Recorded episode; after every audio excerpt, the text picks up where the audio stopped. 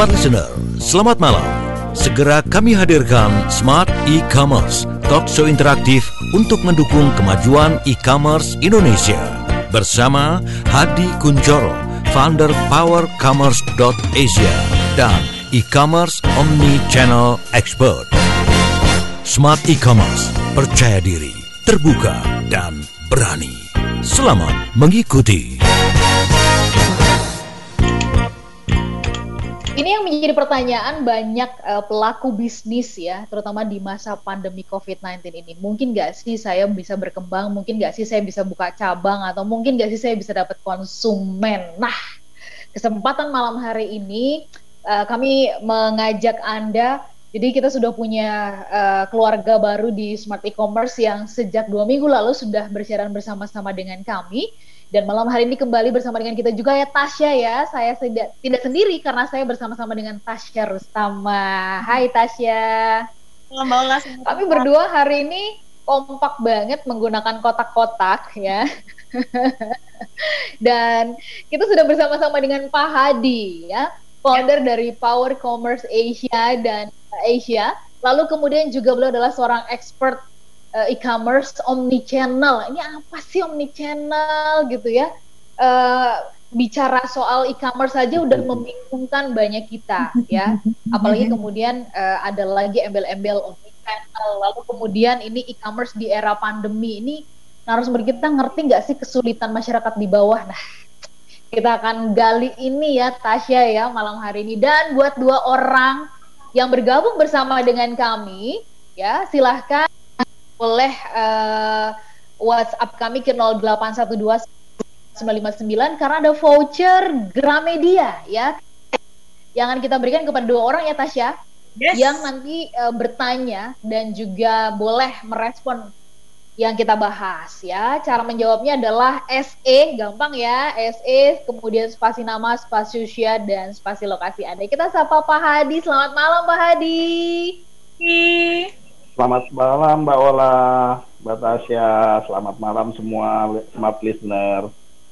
Congratulations ya, minggu kemarin hari Sabtu tepatnya itu pas launching Bomboloni. Wah, kami kami cuma iya, Miller aja ya Tasya ya.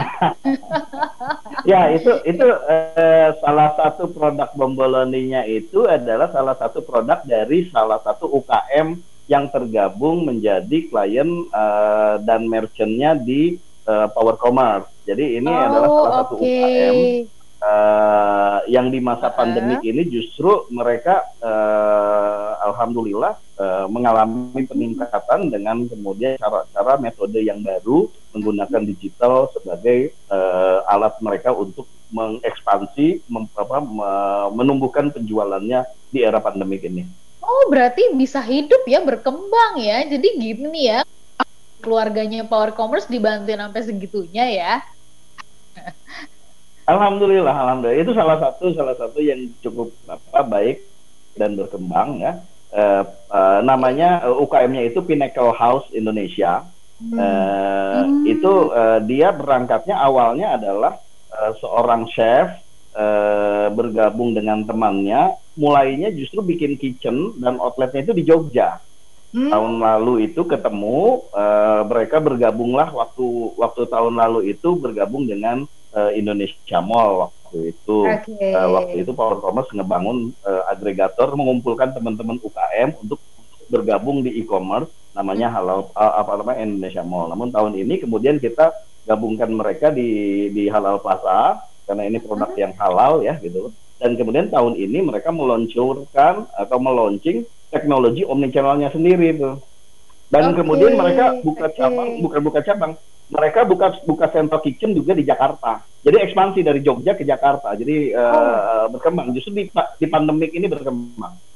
Ah. Berkembang ya. Tasya kamu coba masukin siapa tahu lo bisa bisa jadi partneran tuh ya di sana ya untuk nasi bakarnya promosi boleh boleh boleh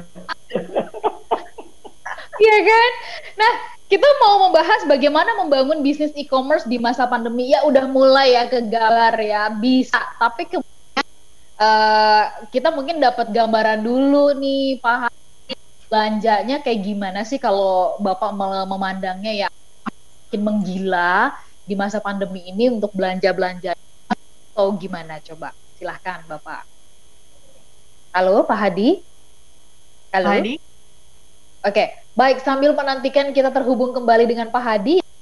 Ya, kita ulang kembali tadi ada dua voucher nih yang bisa uh, bagikan. Silakan Tasya mengingatkan kepada smart listener. Silakan. Iya, smart listeners untuk Anda yang ingin mendapatkan dua voucher, ini voucher dari Gramedia, lumayan kan Anda bisa berbelanja buku ataupun peralatan-peralatan lainnya di Gramedia dengan voucher mendapatkannya dengan cara ikut serta dalam pembicaraan kami, baik itu Anda bertanya ataupun berkomentar terhadap tema yang kami bawakan di hari ini. Nah, smart listeners Anda bisa bertanya komentarnya dan kirimkan ke nomor kami di 0812 11 12 959 dengan formatnya SE spasi nama, spasi usia dan spasi lokasi. Oke, ini Pak Hadi sudah kembali terhubung bersama kami. Bola. Yes, tapi kita break dulu okay. ya. Kita break siap, dulu ya, siap. ya supaya nanti penjelasan siap, dari. Pak Hadi nggak kepotong nih. Iya. Oke. Okay. Baik. Okay, okay. Sekaligus juga kita mau memberikan karena uh, Smart FM didaulat untuk menjadi media partner sebuah event namanya adalah membangun rumah ekonomi Wih, keren dan salah satu narasumbernya adalah Pak Hadi Kunci. So ini ini pas banget buat pelaku-pelaku UKM untuk di acara kita karena akan ada Ibu Afiliani, ada Pak Hadi dan Filbert, ada Sandiaga Uno ya, akan ada uh, Profesor Ruli Indrawan wow. dari Kementerian Koperasi dan UKM Republik Indonesia. Ini gratis ya, jadi supaya Anda bisa ikutan yuk. Mumpung masih kuotanya masih banyak segera daftar. 0813 1916 920 ke 0813 1916 206 ya. Ketik RMI I kemudian spasi nama, spasia dan spasi jumlah orang yang Anda daftarkan. Kami jeda sesaat tetap Tetaplah bersama kami dalam Smart E-Commerce bersama Hadi Kuncoro, founder powercommerce.asia dan e-commerce omni-channel expert.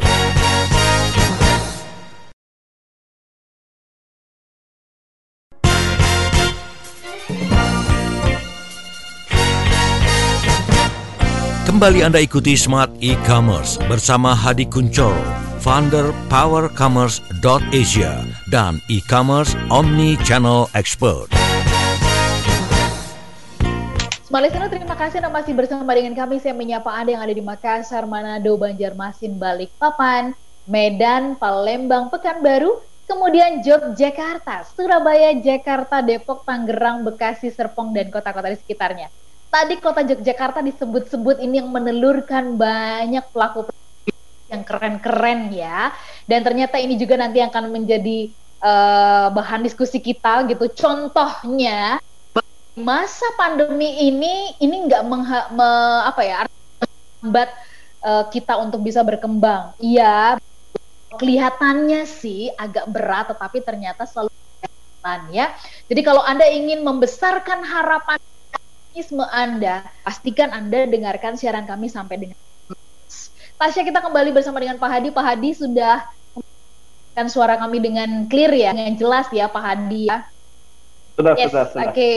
Pak Hadi, kalau pandangan Anda ya, dalam catatan Anda gimana sih habit dan juga tren belanja dan juga ya dalam pengelolaan keuangan atau finansial di masa pandemi COVID-19 ini? Gimana Bapak? Petanya seperti apa? Silahkan.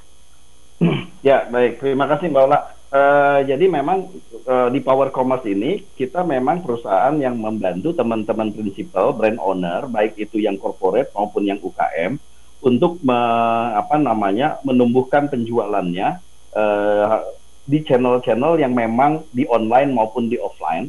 Tapi karena pandemik hmm. ini lebih banyak kemudian di online. Nah, dan online-nya ini kemudian bukan hanya tentang website e-commerce, tapi juga marketplace, tapi juga ada social media commerce, ada chat commerce, sampai ke reseller virtual community commerce di situ. Nah, dalam perjalanan pandemik ini kami membagi tiga fase uh, dalam perjalanannya. Yang pertama adalah di pertama kali diumumkan tanggal 2 Maret itu, Maret April itu adalah masanya panik buying yeah. Ya. uh, corona waktu itu. Jadi pada saat itu perilaku yang terjadi adalah teman-teman itu luar biasa langsung meningkat pembeliannya, pembelanjaannya karena panik untuk produk-produk yang kaitannya ke corona.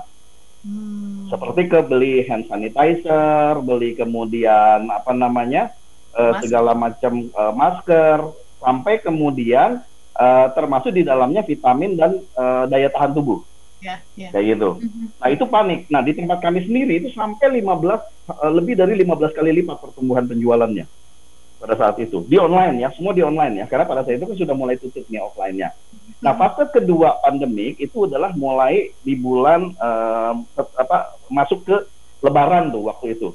Lebaran masih tertolong lagi, agak masih tinggi, tapi tidak sepanik yang sebelumnya. Namun di saat Lebaran itu memang mulai apa namanya agak-agak uh, terdistorsi produk kategorinya udah mulai melebar bukan lagi produk-produk yang kemarin panik uh, hmm. apa kaitannya ke corona yeah. jadi sudah mulai karena ada THR waktu itu karena liburan nggak bisa mudik dan sejenisnya akhirnya banyak banyak produk-produk yang terjual itu yang hobi-hobi mulai men-set up kantornya karena orang udah work from home ya waktu itu. Hmm, mulai set up kantor, beli furniture, ngehias kantornya di rumah dan sejenisnya dan sejenisnya termasuk pada saat itu fasenya habis Mei itu fase yang ketiga itu adalah new normal. Di new normal inilah mulai kategori mulai macam-macam yang meningkat. Groceries, terus kemudian makanan, food and beverage, hmm. itu meningkat tajam. Sampai kemudian peralatan-peralatan kitchenware, dapur hmm. apa. Karena apa? Mulai ini orang-orang hobi masak, hobi bertanam di rumah. Sampai yeah. kemudian salon pindah nih Orang pindah ke rumah. Jadi waktu new normal itu mulai tuh mulai catokan rambut, semir rambut, dan itu mulai laku tuh apa namanya tinggi peningkatan jualan. Salon dan dapur pindah semua ke rumah ya, Pak Hadi ya. Betul, betul, betul. Nah, sekarang ini maju masuk ke fase 4. Hmm. Fase 4 ini adalah di mana fase bulan-bulan bulan September ini sebetulnya peningkatan di di tempat kami menurut data kami itu peningkatannya itu adalah sudah walaupun dari masa tadi pertama apa uh, uh, panik buying 15 kali lipat, sekarang itu enggak 15 kali lipat peningkatannya sebelum dibandingkan sebelum corona. Mm-hmm. Namun tetap peningkatannya itu di dunia online itu tetap antara 3 sampai 5 kali lipat dibandingkan baseline rata-rata penjualan sebelum corona. Hmm. Oke, okay, di periode yang sama, di bulan yang sama. Betul, betul. Jadi masih tetap lebih tinggi sekarang baseline rata-rata penjualannya dibandingkan sebelum corona. Jadi hmm. antara 3 sampai 5 tergantung kategorinya di situ. Hmm, hmm, hmm. Nah, kemudian uh, uh, semua orang sekarang ini menurut data kan bertambah. Orang yang menggunakan online ini sudah 160-an juta di hmm. Indonesia. Kedua, okay. kemudian orang gara-gara corona akhirnya dipaksa untuk berbelanja online dan hmm. mulai mulai digital. Plus hmm, okay ekosistem di selain e-commerce di payment payment apa namanya payment uh, financial uh, startup fintech financial technology terutama di payment sekarang itu mempermudah kan? Hmm, mulai yeah. dari OVO, GoPay, uh, you name it lah segala macam QRS tinggal scan scan doang tuh bayar dan sejenisnya ya. Bahkan sekarang belanja aja kan ada uh, COD cash on delivery tinggal tinggal tap in QRS-nya iya. Gitu. nah itu itu satu dari sisi pembayaran itu memper apa namanya mengelaborasi percepatan uh, dan uh, mempermudah orang untuk kemudian belanja di online. Kemudian yang ketiga, dari sisi aspek logistik ini semakin banyak logistik player. Hmm. Okay. Kalau dulu kan kita cuman kenalnya zaman bahula bangetnya PP Pos lah ya gitu loh. Kemudian yeah, berkuasa yeah, yeah. ada JNE. Sekarang pilihannya banyak. Yeah, ada JNT, ada apa sih cepat, ada SAP Express, ah segala macam lah ya gitu loh ada. Butterfly, butterfly ya terus kemudian sam- merpati lah dan sebagainya ah, itu. Iya. Sampai yang ijo-ijo yang di pinggir apa yang di setiap jalan lewat tuh ada semua tuh ijo-ijo dan sejenisnya. Ijonya tuh apa ya ulet nangka? oh, uh, aku tahu belalang, belalang, belalang. Belalang tempur, belalang tempur, belalang tempur. Jadi, belalang tempur. Jadi, uh, apa Naga Express juga Pak katanya gitu, nggak mau kalah oh, iya, yang punya Kompas betul, ya. Betul. Kompas Gramedia Express itu kebetulan teman saya tuh Mbak Amel ininya tuh apa namanya uh, bosnya tuh KG Express tuh. Oh, Pak Hadi mau dikilik-kilik supaya kasih diskon ke gitu ya. Oh, boleh. Nah, jadi jadi perkembangannya tiga pilar tadi, platformnya, paymentnya, terus kemudian logistiknya ini sekarang semakin banyak pilihan buat teman-teman pebisnis di situ. Nah, the most important dari sisi platform channel penjualan itu dulu kan cuma marketplace doang, website yeah. e-commerce doang. Sekarang hmm. itu bermunculan nih orang jualan sayur aja pakai WhatsApp commerce. Hmm. Jadi di WhatsApp hmm. udah bisa tuh kelihatan katalognya, milih barangnya di situ, bayar di situ, pilih kurinya di situ, udah bisa. Soalnya makanya sekarang semakin banyak orang belanja males ke pasar atau ke uh, pasar beli sayur, sekarang di pasar-pasar terdekat sudah ada tuh aplikasi-aplikasi WhatsApp. Hmm. Di situ. Yang itu nyambung ke tempat pengirimannya dan pembayarannya. Jadi hmm. ketika berbicara tentang e-commerce tadi, uh, apa maka kemudian kita nggak hanya berbicara tentang oh si si si hijau gitu, si merah, si orange ya, yang marketplace ya gitu. Enggak. Sekarang semakin banyak channel-channel pilihan itu. Ada mm-hmm, WhatsApp mm-hmm. commerce, itu masuknya ke dalam chat commerce atau messaging commerce tuh sebutnya. Mm-hmm. Kemudian uh, Facebook sendiri social media commerce itu menyebutnya itu sekarang sudah menjadi marketplace. Mm-hmm. Gitu. Nah, di luar yang tadi sekarang banyaklah termasuk uh, yang tadi saya cerita yang si Pinnacle UKM itu kita bantu menjadi apa membangun platform uh, reseller platform community-nya. Hmm, begitu. Jadi okay. reseller reseller itu nggak perlu nggak perlu pakai bayar, nggak perlu punya modal. Dia cuma dropship, tugasnya memviralkan aja ke teman-teman sosial medianya dia. Uh Dia bikin toko, kejual barangnya, dia nggak perlu mikirin stoknya, nggak perlu ngirimin cara ngirimnya, dia sudah selesai dapat komisi. That's it, semudah itu. Berarti berarti saya sama Tasya bisa ya Pak Hadi ya? Oh bisa banget dong. Juara pasti menang, fansnya banyak. Tasya, kita langsung aja deh ya, nggak usah buat modal gitu. Iya benar. Laku e-commerce.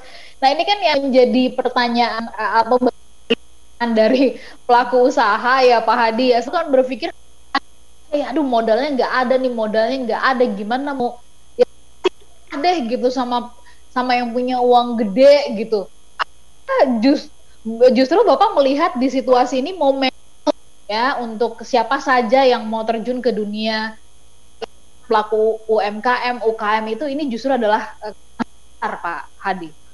Ya, jadi gini, buat teman-teman yang nggak punya modal di situ, sekarang itu luar biasa kesempatannya. Kalau anda punya niat dan punya keinginan pengen jadi entrepreneur, nggak ya. perlu punya modal. Kayak tadi, platform-platform reseller tadi itu benar-benar gak perlu modal. Modalnya cuma selama ini punya handphone, handphonenya cukuplah kuotanya, datanya, main main sosial media bisa kok gitu loh. Masa nggak bisa apa uh, apa namanya buka website kan gitu, pasti bisa lah gitu loh. Wifi yeah, gratis yeah. di mana-mana lah ya, tinggal datang aja ke kantor kecamatan nyari wifi gratis kan gitu loh. Uh, pasti bisa lah di situ, ya kan? Nah jadi kalau teman-teman sekarang belum punya modal, kesempatan belum punya modal, jadilah reseller dulu. Hmm. Yang dropshipperan itu, dropship modelnya. Nah, kalau ternyata kemudian nanti sudah banyak pelanggannya, terkumpul dananya, baru kemudian kita bisa bikin atau nyari pabrikan untuk white label produknya sendiri, bikin brand sendiri. Jadi hmm. bisa tahap-tahap apa? Jadi UKM bisa mulai dari reseller. Jadi entrepreneur bisa jadi reseller dulu. Hmm. Kalau memang itu hmm. tidak punya apa kesempatan untuk punya modal bikin produk sendiri dan sejenisnya dari awal. Sekarang hmm. banyak sekali reseller platform yang menyediakan apa kesempatan Anda untuk menjadi entrepreneur. Oke, okay, hmm. nah, apakah ini menjawab pertanyaan bahwa e-commerce ini mendorong perekonomian Indonesia nanti dibahas di sesi berikutnya ya, tetapi sebelum kita jeda, kita mau kasih kabar kepada Anda, kabar gembira. Smart FM uh, akan bekerja sama dengan Power Commerce akan sebuah perhelatan di mana Anda boleh free ya. Uh, anda tidak perlu membayar cukup diri untuk bisa mendapatkan banyak pengetahuan dan keren banget ada Bu Afiliani, Sandiaga Uno, Hadi Kuncoro, kemudian juga akan ada Bert dan kemudian juga akan ada uh, Prof. Ruli Kementerian Koperasi. Dan ini free silahkan segera daftarkan diri Anda mumpung kuotanya masih banyak ya. Uh, daftarkan diri Anda ke Mbak Neti ya ke 0813 19169206 ke 0813 formatnya ke MI RMI kemudian spasi nama spasi lokasi dan berapa orang yang Anda daftarkan. Kami jadi sesaat. Tetaplah bersama kami dalam Smart E-Commerce bersama Hadi Kuncoro, founder powercommerce.asia dan e-commerce omni channel expert.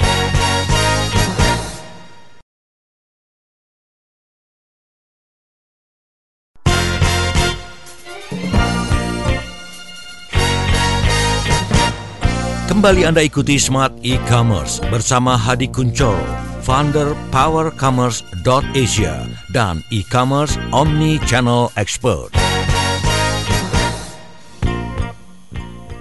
Halo Sobat Listener, selamat malam untuk Anda yang baru bergabung bersama kami. Kini kami masih membicarakan tema tentang membangun bisnis e-commerce di era pandemi. Ternyata itu bukan sebuah hal yang tidak mungkin loh walaupun pandemi virus corona memang menghantam ekonomi kita habis-habisan ya smart listeners tapi ternyata itu juga yang menjadi peluang Anda untuk bisa membangun sebuah bisnis e-commerce yang ternyata bisa lebih maju ketika uh, pandemi uh, menghadang dunia seperti saat ini. Dan smart listeners, untuk Anda di hari ini spesial kami akan membagikan uh, dua voucher Gramedia untuk Anda yang ikut serta dalam perbincangan kami di hari ini. Jadi Anda yang bertanya ataupun berkomentar tentang uh, tema kami di malam hari ini, Anda berhak untuk mendapatkan dua voucher Gramedia untuk masing-masing satu orang ya. Dengan caranya ketik SE, spasi nama, spasi usia, dan spasi lokasi, kemudian komentar ataupun pertanyaan anda, kirimkan ke nomor WhatsApp kami di 0812 11 12 959. Dan hari ini juga kami live, Smart Listeners, di YouTube kami uh, dengan Anda bisa memasukkan keywordnya Radio Smart FM. Di situ ada video sedang live. Nah, Anda bisa tonton di sana untuk melihat bagaimana sih uh, keadaan situasi dari studio ataupun bagaimana wajahnya Pak Hadi, wajah saya atau wajahnya Mbak Ola Anda bisa lihat di sana ya. Dan kita beralih ke pembicaraan kita tadi. Nah, sekarang Pak Hadi, kalau saya boleh bertanya, uh, keadaan e-commerce ini di Indonesia seperti apa ya di era pandemi ini? Ya, apakah mau ya, ini uh, yang justru jadi momen untuk mendorong perekonomian Indonesia kah, Pak Hadi gitu ya? Atau gimana Bapak melihat e-commerce ini? Ini menjadi backbone-nya Indonesia kah atau bagaimana? Oke, okay, jadi gini, saya melihatnya ada dua sisi. Pertama dari sisi uh, apa namanya perubahan paradigma masyarakat bahwa e-commerce menjadi motornya. Inilah hmm. gara-gara pandemik, kemudian menjadi pandemik itu menjadi sebuah katalis percepatan dari digitalisasi proses. Hmm. Nah, e-commerce itu adalah salah satu yang menjadi motor ekonominya dalam konteks digital. Jadi itu. Jadi hmm. itu satu bagian dari yang sisi apa perubahan paradigma mindset. Yang dulu kan, aduh e-commerce apa sih dan sejenisnya, di situ. Namun, walaupun secara volume masih belum bisa menggantikan trading yang ada di offline, di situ. Masih belum, uh, karena masih apa offline-nya masih terlalu banyak jumlah toko apa namanya warung-warung toko tradisional di Indonesia itu hampir 4 juta. Mm-hmm. Jadi walaupun ditutup toko-tokonya di pandemik ini pindah ke e-commerce masih tetap belum bisa menggantikan yang offline-nya hmm. Belum bisa. Hmm, hmm, hmm. di situ in term of volume. Tapi dari paradigma mindset perilaku customer itu sudah mulai berubah. Hmm. di situ. Nah kemudian yang kedua adalah kemudian dari sisi aspek teknologi. Jadi hmm, gara-gara hmm. pandemik ini percepatan penggunaan teknologi itu semakin cepat. Oke. Okay. di situ. Contoh misalnya sejak kapan ada uh, apa namanya e-commerce pakai WhatsApp di tukang sayur Iya iya iya. Kan zaman di masa sekarang ini.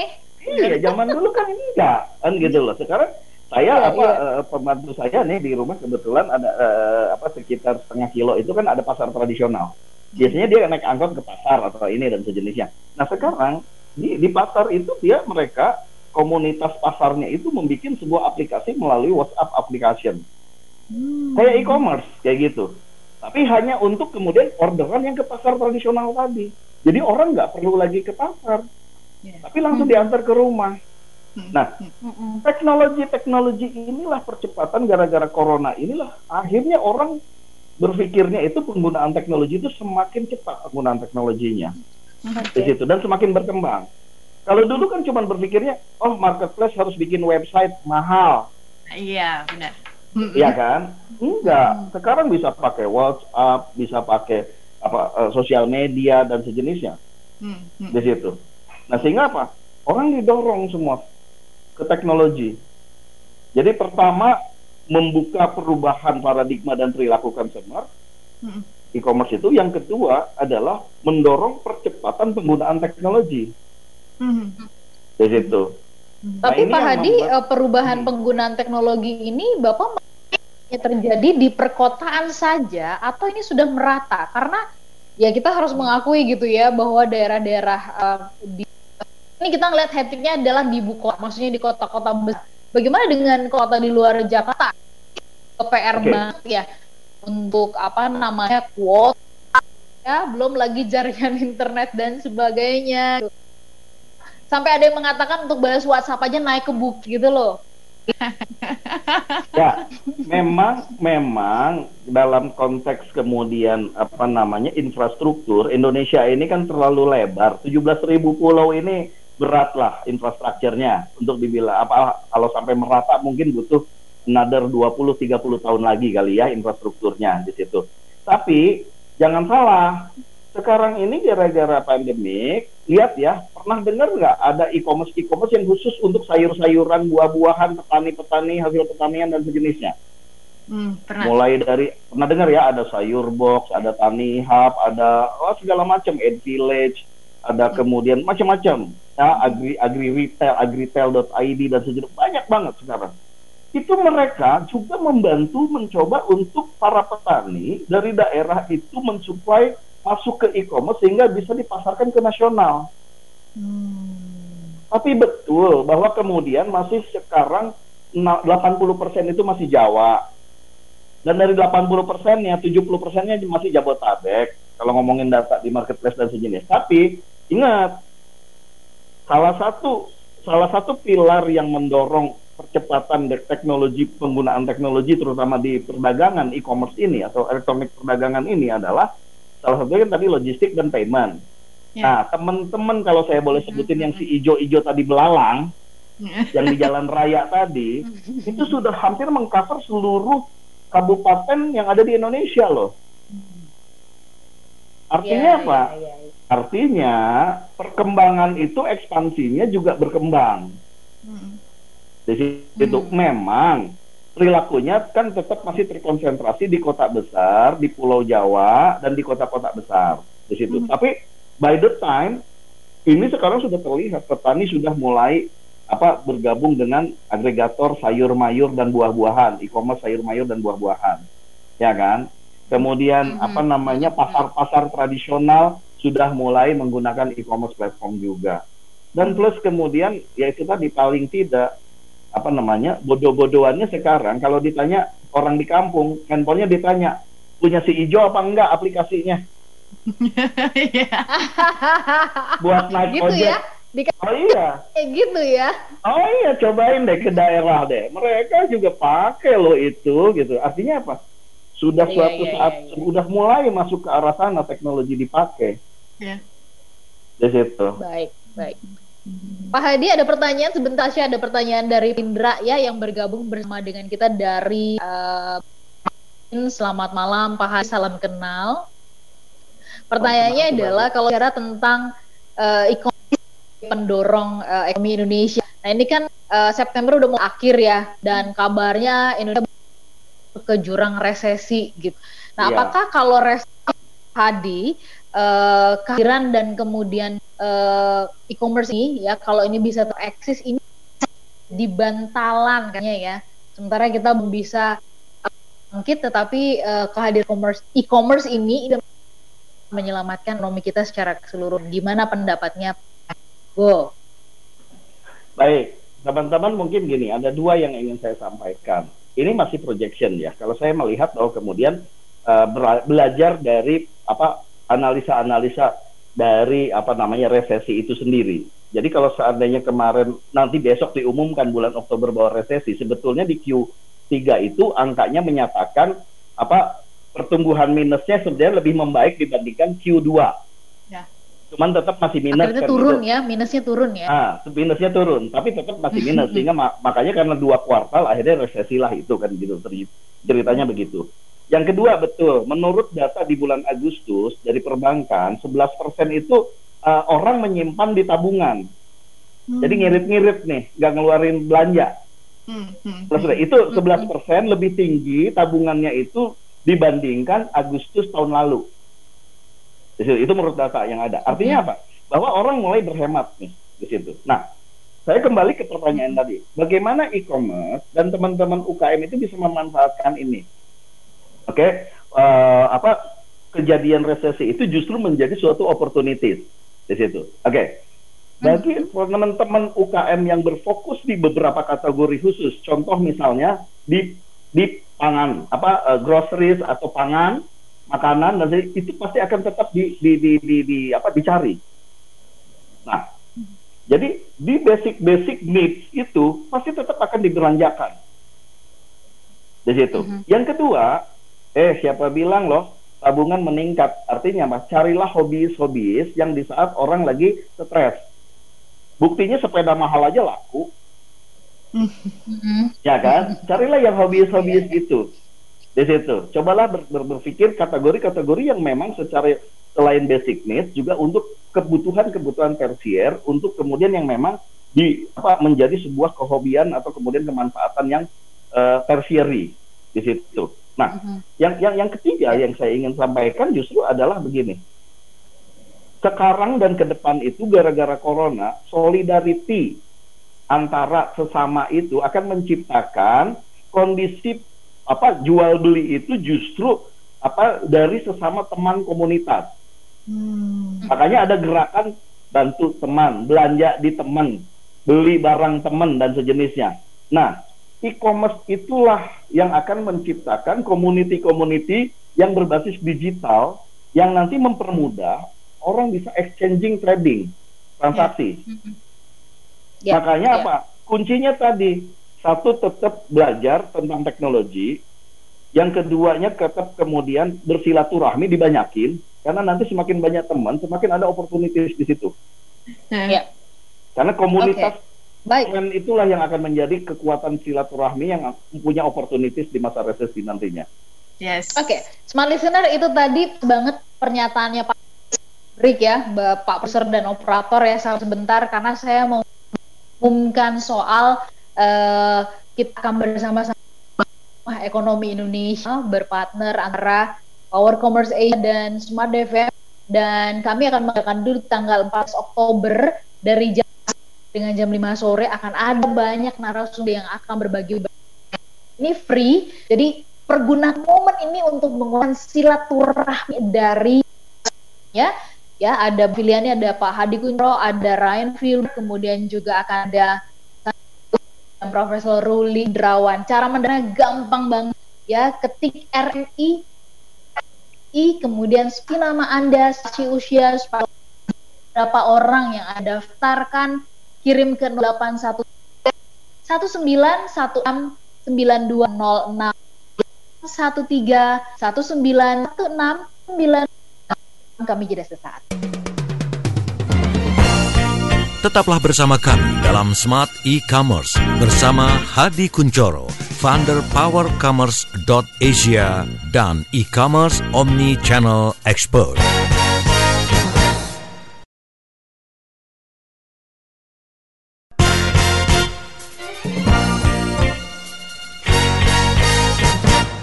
Kembali Anda ikuti Smart E-Commerce bersama Hadi Kuncoro founder powercommerce.asia dan e-commerce omni-channel expert. Listener, terima kasih Anda masih bersama dengan kami. Kami masih dalam program Smart E-Commerce. Saya dan Tasya Rustama dan juga tentu saja Pak Hadi Kuncoro. Kabar gembira buat Anda semuanya. Smart Listener tadi yang disampaikan oleh Pak Hadi itu benar banget ya. Dalam situasi seperti ini, maka silaturahmi kita yang harus semakin kuat, begitu, sehingga kami mengadakan uh, sebuah acara uh, yang ada bisa ikuti nanti melalui platform Zoom, ya, dan uh, ini untuk menguatkan silaturahmi kita, sehingga kemudian banyak banget energi positif yang bisa kita dapatkan. Di tanggal 14 Oktober, 14 Oktober kami akan mengadakan uh, sebuah program membangun rumah ekonomi Indonesia. Anda punya peran untuk turut membangun rumah ekonomi ini, terutama Anda para UKM eh, di seluruh Indonesia ini kesempatan bagus untuk sama-sama ya. Cara mendaftarnya gampang banget, ketik R dan spasi nama, spasi usia, spasi lokasi dan orang yang akan Anda daftarkan. Eh, kirim ke 0813 1916 9206 sekali lagi ke 0813 19 9206 dan nanti di sana di hari ini Kuncoro akan menjadi salah satu pembicaranya yang akan membahas strateginya nih untuk pelaku UKM bukan cuma sekedar benar-benar bisa mengembangkan sayapnya di masa COVID-19 ini. Kemudian juga akan ada Sandiaga Uno, ada Ibu Afiliani, ada Ryan Filbert dan juga Profesor yang merupakan sekretaris dari Kementerian UKM dan Kooperasi Indonesia ya. Kita lanjut lagi ya Tasya ya, monggo pertanyaan atau respon dari uh, pendengar uh, di sana karena di sini ada pertanyaan yang akan kita tanyakan tapi silakan hmm. Tasya. Hmm. Ini saya sebelumnya mau menyapa juga Anda, smart listeners yang sudah menonton kami, yang sedang menonton kami di YouTube ya. Ini ada Pak Lutfi Amudia. Uh, halo, selamat malam Pak Lutfi. Dan saya beralih ke pertanyaan. Ini ada Ibu Mayang dari Jakarta, Pak Hadi. Salam kenal Pak ya. Hadi, Mbak Ola, dan juga Mbak Tasya. Sementara itu kan banyak e-commerce di Indonesia. Bu Mayang. Jadi saya sebagai penjual harus apa Pak di era pandemi ini? Oke, okay. sebagai hmm. penjual ya, uh, cuman tidak di, dijelaskan ya Bu Mayang ini penjual itu punya produknya sendiri atau punya brand dan hmm. kategorinya apa ya? Hmm. Oke, okay, anggaplah kemudian umum lah ya produknya. Pertama, yang harus Ibu lakukan adalah satu, berfokuslah pada produk. Produk bikinlah produk sesuatu yang memang uh, uh, apa namanya uh, punya kualitas dan memang produk itu akan diminati, ya Nah, kalau bisa kategorinya produknya itu memang produk-produk yang memang di mana bikin riset kecil lah. Pandemik ini orang ngapain sih? Pasti beli makanan, beli groceries. Hmm. Uh, uh, kalau mau di rumah pun beli beli mainan, apa hobis, apa dan sejenisnya dan sejenisnya. Pilihlah kategori yang memang uh, apa namanya di pandemik ini justru lagi lagi naik. Hmm. Dicari yeah. di situ. Nah, banyak beberapa kategori memang agak agak susah hidupnya ya di situ di beberapa kali. Jadi fokuslah kepada kategori-kategori yang memang uh, di situ dan kemudian fokus pada pengembangan, pengembangan produk kualitas yang bagus. Hmm. Produk itu bukan hanya yeah. tentang produknya saja, tapi juga mulai dari desain packagingnya, hmm. ya kan, kemudian sampai kemudian uh, penentuan uh, harga di situ. Jadi ini hmm. kita ngomongin tentang produknya dulu ya di situ. Okay. Nah, kalau produknya dirasa sudah oke, okay, bagus, kualitinya bagus, oke, okay, kompetitif, dan punya added value. Ingat, yang punya added value. Artinya apa? Belum tentu harus murah. Bisa jadi kemudian karena produknya oke, okay, bagus, tapi added value-nya keren, maka bisa jadi dia ngambil segmennya yang mahal di situ. Nah, baru dari situ kita cari channel apa yang tepat untuk produknya kita. Hmm, oke. Okay. Contoh, kalau mau masuk di marketplace, itu nggak semua marketplace cocok Hmm. Gitu. Kalau si yeah. hijau itu cocoknya segmennya biasanya apa? Oh, si orange okay. apa? Bu, si uh, okay. oh, nyaris kesebut. Yang si biru apa? Yang merah kayak gitu. Kan warna-warni tuh. Habis mau lah nggak boleh nyebutin merek sih. Jadi kayak warna partai. Perhatikan ya, Pak Hadi ya. itu dia. Jadi saya susah nih ngomongnya gitu kalau udah kayak gini. Nah, Tasya perhatiin nggak? Iya kan? Kalau, kalau diinget-inget orang hmm. partai ya. Iya, itu dia makanya. Jadi gini, Mbak. Nah, channel itu untuk jualan itu banyak. Jadi jangan jangan hanya marketplace saja, tapi juga harus bikin channel sendiri. Misalnya, kalau bikin hmm. website atau aplikasi kan mahal lah ya kalau untuk teman-teman UKM ya gitu loh. Nah, Hmm. carilah channel juga yang Hmm, mungkin menjadi khusus agregatornya untuk UKM. Nah, di kami ada yang namanya Halal Plaza, tapi itu memang produk-produknya untuk produk-produk yang eh, halal ya, certified halal atau memang yang muslim kategori di situ. Jadi bukan cuma makanan saja, termasuk edutainment, peralatan sholat, eh, segala macam yang memang yang itu muslim kategori. Nah, Hmm. teman-teman bisa bergabung di sana. Tapi kalau mau membangun membangun tokonya sendiri, bisa bikin tokonya sendiri. Baik itu membuki, membuka official store di marketplace atau mungkin kita jadi apa power merchant atau super seller lah. Kalau biasanya teman-teman UKM biasanya jadi super seller atau power merchant lah di di, di marketplace itu. Nah, tapi yang kemudian harus dilakukan lagi, kita juga harus mulai aktif di sosial medianya dan di komunitasnya sendiri. Hmm. Gitu. Mhm. Nah, masing-masing channel itu punya strateginya beda-beda. Ya. Contoh, marketplace itu kan trafficnya bagus ya, banyak disubsidi sama teman-teman marketplace-nya dan sejenisnya. Maka manfaatkan itu sebagai untuk strateginya melakukan brand awareness atau akuisisi customer baru.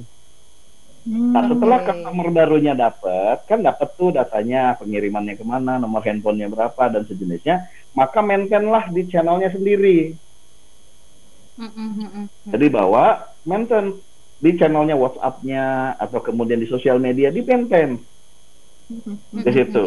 Oke. Nah, kemudian yang yang yang Pak Hadi, Eh, Mhm. maaf karena waktunya sangat sempit ya. Saya ingin tanya eh, ingin tajam eh, beberapa hal tadi mengatakan eh, jangan hanya ter- terfokus sama marketplace. Ya. Kali eh, banyak kan menganggap bahwa kita sudah di market pasti akan langsung dikenal. Nah, mungkin Pak Hadi bisa kasih eh, catatan gitu loh. Eh, marketplace itu A eh, yang yang menjadi tantangan itu dan bagaimana pula kita bisa mengakuisisi ya customer-customer itu melalui sosial media. Apakah discount? Karena banyak yang mengatakan di era pandemi ini kalau harga itu jangan kemahalan, katanya begitu Pak Hadi. Tadi karena Pak Hadi mengatakan gantung nih edit view-nya gitu kan. Gantung siapa yang mau disasar begitu. Silakan Pak Hadi. Ya, memang ada beberapa trik ya dan kemudian ada beberapa strategi yang ada. Kalau seandainya kita ngomongin cuma diskon-diskon doang, ya memang faktanya saat ini orang orang belanja di e-commerce Indonesia itu triggernya dua, satu diskon, yang kedua ongkir gratis. Itu faktanya, dua itu faktanya. Ya tuh, lambat tasnya langsung langsung semangat Oke. kan gitu. Ya kan dua faktanya itu yang paling banyak. Tapi kalau Iya, teman-teman Eh, eh, tadi di awal saya bilang kan ngomongin produk kualitasnya yang benar. Iya. Produknya dulu. Baru kemudian kita ngomong brandingnya. Di situ, awareness-nya harus dibangun. Di Hmm. situ. Sehingga kemudian kita tidak perlu hanya kemudian strategi itu hanya diskon, diskon, diskon saja. Nah, ketika kita berjualan di marketplace atau di dunia online, itu nggak ujuk-ujuk order itu datang Hmm. oh udah di, di, di upload nih di marketplace atau di e-commerce gitu loh terus ujuk-ujuk order datang enggak itu ada strateginya kemudian bagaimana kita menentukan strategi pricing bagaimana menentukan strategi keyword bagaimana kita ngiklan narik iklan dari sosial media ke toko kita dan sejenisnya nah hal-hal itu yang harus dipelajari secara teknis Hmm. di situ dan dan sekarang banyak banget webinar nih gratis gratis tuh yang kayak gitu Hmm. mm, mm, mm, mm. Yang tadi kita umumin ya Pak Hadi. Betul, betul. Nah, jadi kalau kalau kalau Oke, Nah, saya- sebelum saya- eh, saya mengumumkan siapa dapatkan Ya. sa- saya mungkin satu tips ya, silakan Pak Hadi. satu tips terakhir ya gitu loh. Nah, mulai dari sekarang teman-teman kalau mau ikutan webinar yang gratis, jangan hanya webinar yang cuman inspirasi, menginspirasi jadi eh, apa entrepreneur, menjadi pebisnis, enggak. Carilah webinar-webinar yang ngasih tools, yang ngasih alat, yang ngasih tips, yang ngasih Mm-mm. strategi. Karena sudah cukup nih Iya. inspirasinya. Karena apa inspirasinya gara-gara corona ini dan resesi besok inspirasinya adalah karena kepepet. Kepepet. The power of kepepet. Iya kan, the power of kepepet. Jadi yang harus dicari sekarang ikro biar pinter, ikronya pinter, nyari tips, nyari solusi, nyari trik, nyari tools, yang kayak gitu kayak gitu yang dicari Ya, di situ. Oke.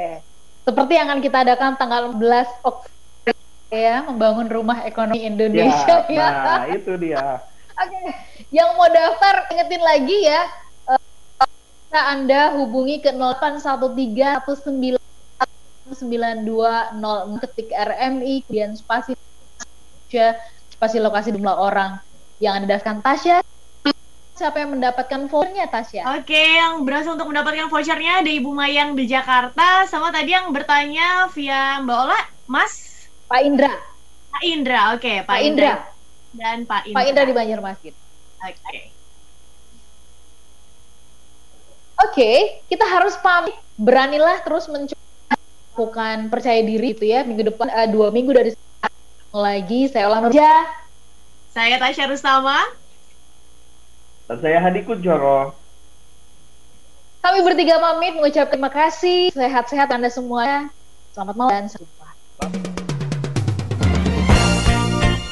Baru saja Anda simak Smart E-Commerce, talk show interaktif untuk mendukung kemajuan e-commerce Indonesia bersama Hadi Kuncoro, founder powercommerce.asia dan e-commerce omni-channel expert. Smart E-Commerce, percaya diri, terbuka, dan berani. Sukses untuk Anda. Terima kasih dan sampai jumpa.